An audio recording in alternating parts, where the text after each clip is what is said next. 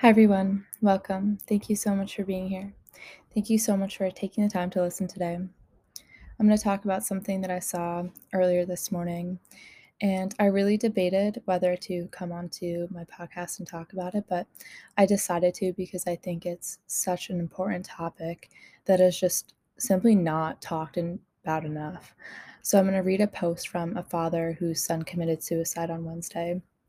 And I think he has just such an amazing message behind something so incredibly tragic, and I wanted to share it. So, closing my eyes 51 hours after it began CPR in hopes of saving my son's life, hearing the screams of his 16 year old sister who witnessed something no one should. This is my nightmare every moment I shut my eyes. My son will never open his eyes in this life again leaning over my child performing CPR and feeling like I will not have the strength to continue as my arms weaken and burn from exhaustion.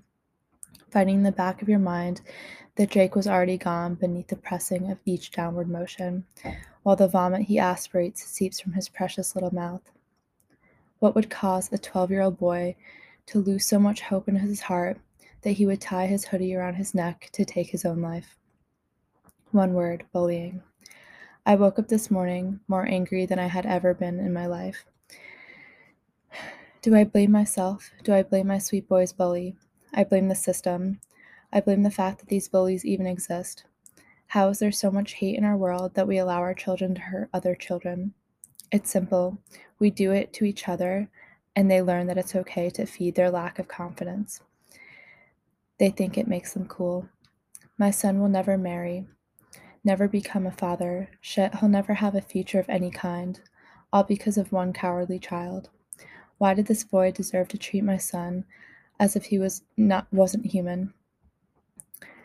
So, um, it's really hard to read, and just seeing the pictures of Drayke in the hospital with his mother and his siblings um, and his family by his side are just so like heartbreaking. Um, and I don't know, my takeaway from this is just how, I mean, how precious life is. And I think it's something that we really forget. And we forget to teach kindness to others and show that to others um, so that it could be passed on to the world. But um, I've shared the quote by Maya Angelou before, and she said, People will never forget the things that you said or did, but they'll always remember that the way that you made them feel.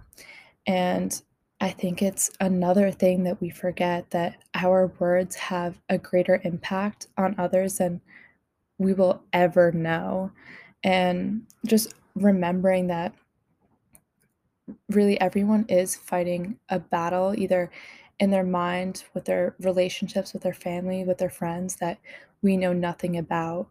So sometimes we like to see and view people or situations under a very, very fine magnifying glass and just remembering to take a step back and change your perspective, change that lens, and know that we have no idea what other people are going through.